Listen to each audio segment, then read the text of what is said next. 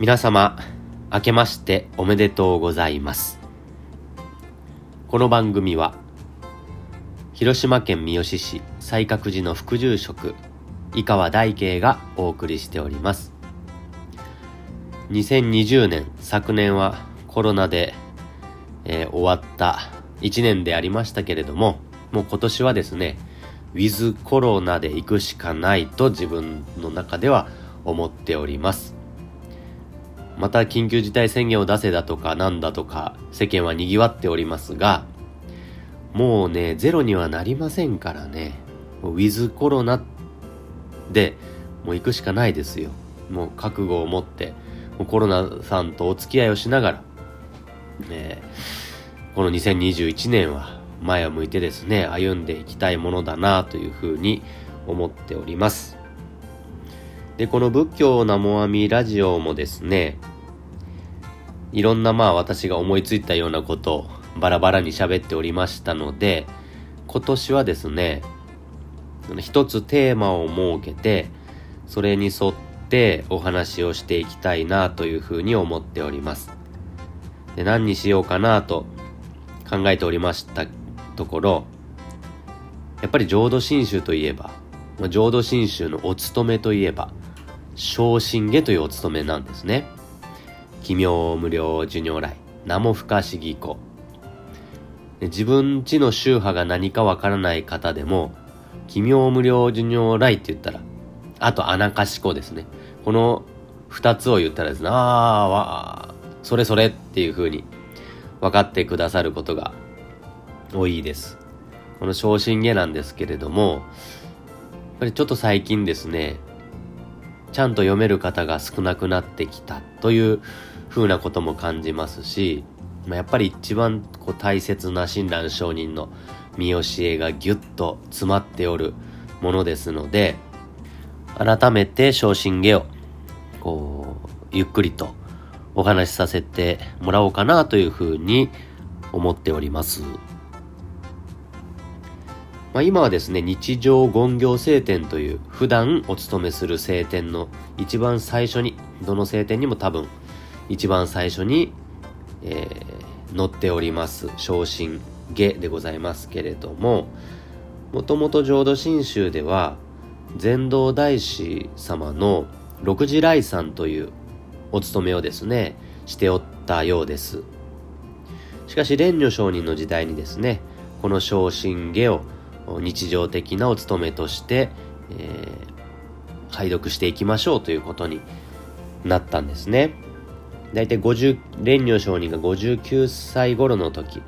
1473年ですね。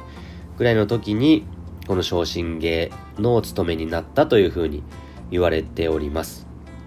まあ、今2020年ですからね、1473年から言うと、550年ぐらい、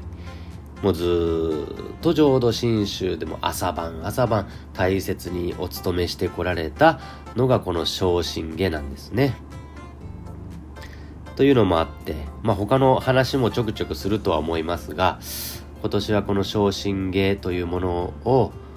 少しずつ味わっていきたいなというふうに思ってます。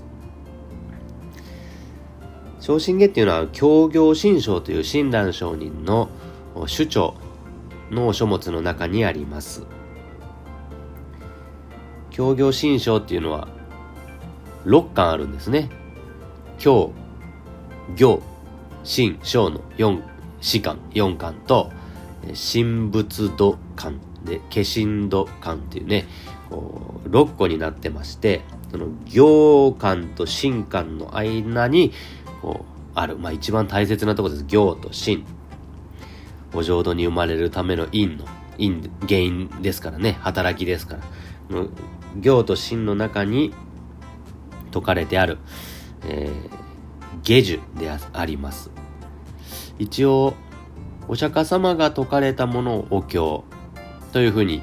言っておりますので、昇進下自体は、まあ、お経ではありませんけれども、このお経の内容にたがわず、えー、見教えが説かれておりますので、まあ、お経というふうに受け止めさせてもらいながらお勤めをさせていただくものであります。教行新章のこの昇進下が解かれる前にですね、親鸞上人が、まあ、下前の門といって、昇進下の前の方に、この昇進下をお作りになられるですね、お心持ちというものを、まあ、書かれてらっしゃるんですけれども、そこにですね、王城論中というドンラン大師様という方が、えー、お書きになられましたものを引用されています。その中にですね、道場己にあらず、出没必ずゆえあるがごとし、恩を知りて徳を報ず、というところがあるんですね。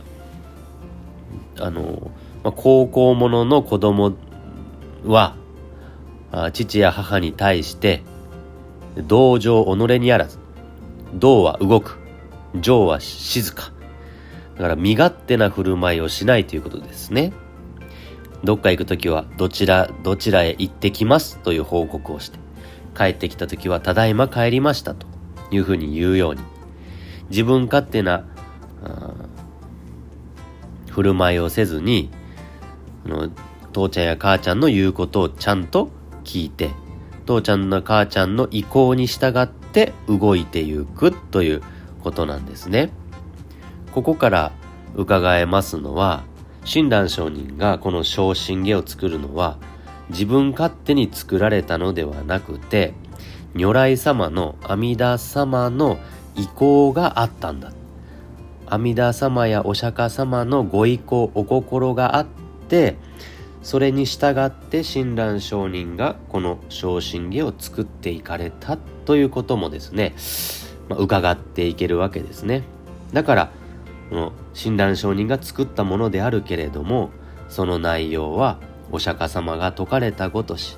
阿弥陀様のお心がこう満ち満ちているものであるからお経のごとくにいただいていくんだということが言えますね。そしてその次に恩を知りて徳を報ずというところがありますように親鸞上人は昇進下を、知恩報徳の思い、恩を喜び、恩に報じてゆく、報いてゆきたいという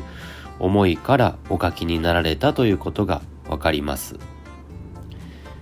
この昇進下を作って何か自分の願いを叶えたいとか昇進下を作って追善供養のために誰かを供養したいとかそういう思いで作られたわけじゃないということを拝読させていただく私も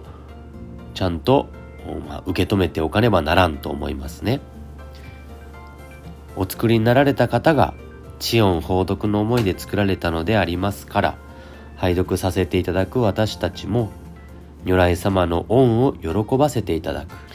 そういう心持ちで拝読させていただきたいものであるなというふうに思います。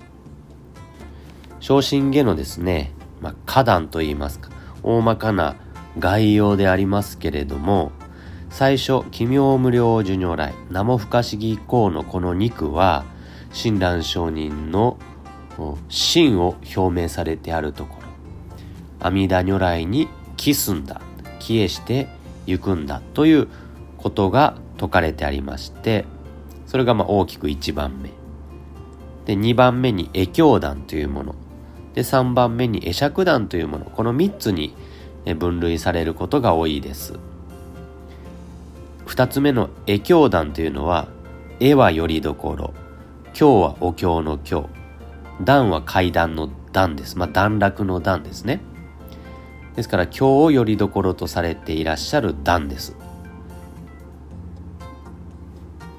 仏説無料寿経というお経をよりどころに、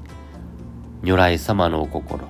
お釈迦様のお心を説かれていったのがこの絵経団。そして3番目の絵釈団というのは、釈というのは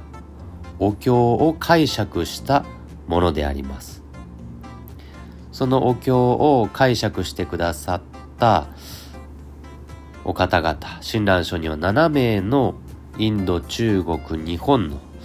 7名のお坊様方が正しい信心、お念仏を明らかにしてくださったということで、挙げてらっしゃいます。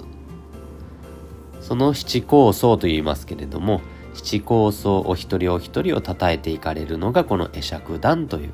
もので、えー、この3大きく3つに分けられるというふうに考えられております。それをですね、また次回から、次回はまあ最初の奇妙無料授業来、ナモ不可思議行というところを味わっていきたいなというふうに思いますが、これ一句一句やったら全部で120句ありますからね。終わるのがいつになるかわかりませんけれども、まあゆっくりといろんな話も交えながらお話できたらなというふうに思います。得度するときにですね、この昇進芸を全部覚えんといけんのですね。で、みんなで何回も何回も暗記して読むんですけど、一個だけですね、天神菩薩っていうところが2回出てくるんですよ。天神菩薩増論説というのと、天神菩薩論中下っていうところが、天神菩薩っていうのが2回出てくるんですね。で最初天神菩薩増論説奇妙無芸光如来永州ターラー検真実という風になるんです。で、その後に出てくるのが、天神菩薩論中芸法動員が県西岩王元栄光有他力っていう風になるんですけど、これボケーっとしてましたら、あれ？次は天神坊さ論中下だったかな増論説だったかなっていうのがわからなくなりまして。論中下に行かんといけんのに、また天神菩薩増論説に帰って、この、全然こう昇進期が終わらないっていう無限ループ、魔の天神帰りっていうのが、特道の時にありましたけど、今でもこうぼーっとしてましたら、あれどっちだったかなと思いますように。この昇進芸を暗暗記するときにですね、一番引っかかりやすいのがこの天神菩薩増論説か、論中芸なのかっていうところかなというふうに、まあ、思っておりますので、今でも気をつけながら読ませていただくところであります。という、まあ、どうでもいい話をしましたけれども、まあ、今年はですね、この昇進下のことを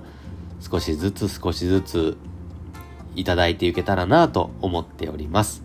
今年もよろしくお願いいたします。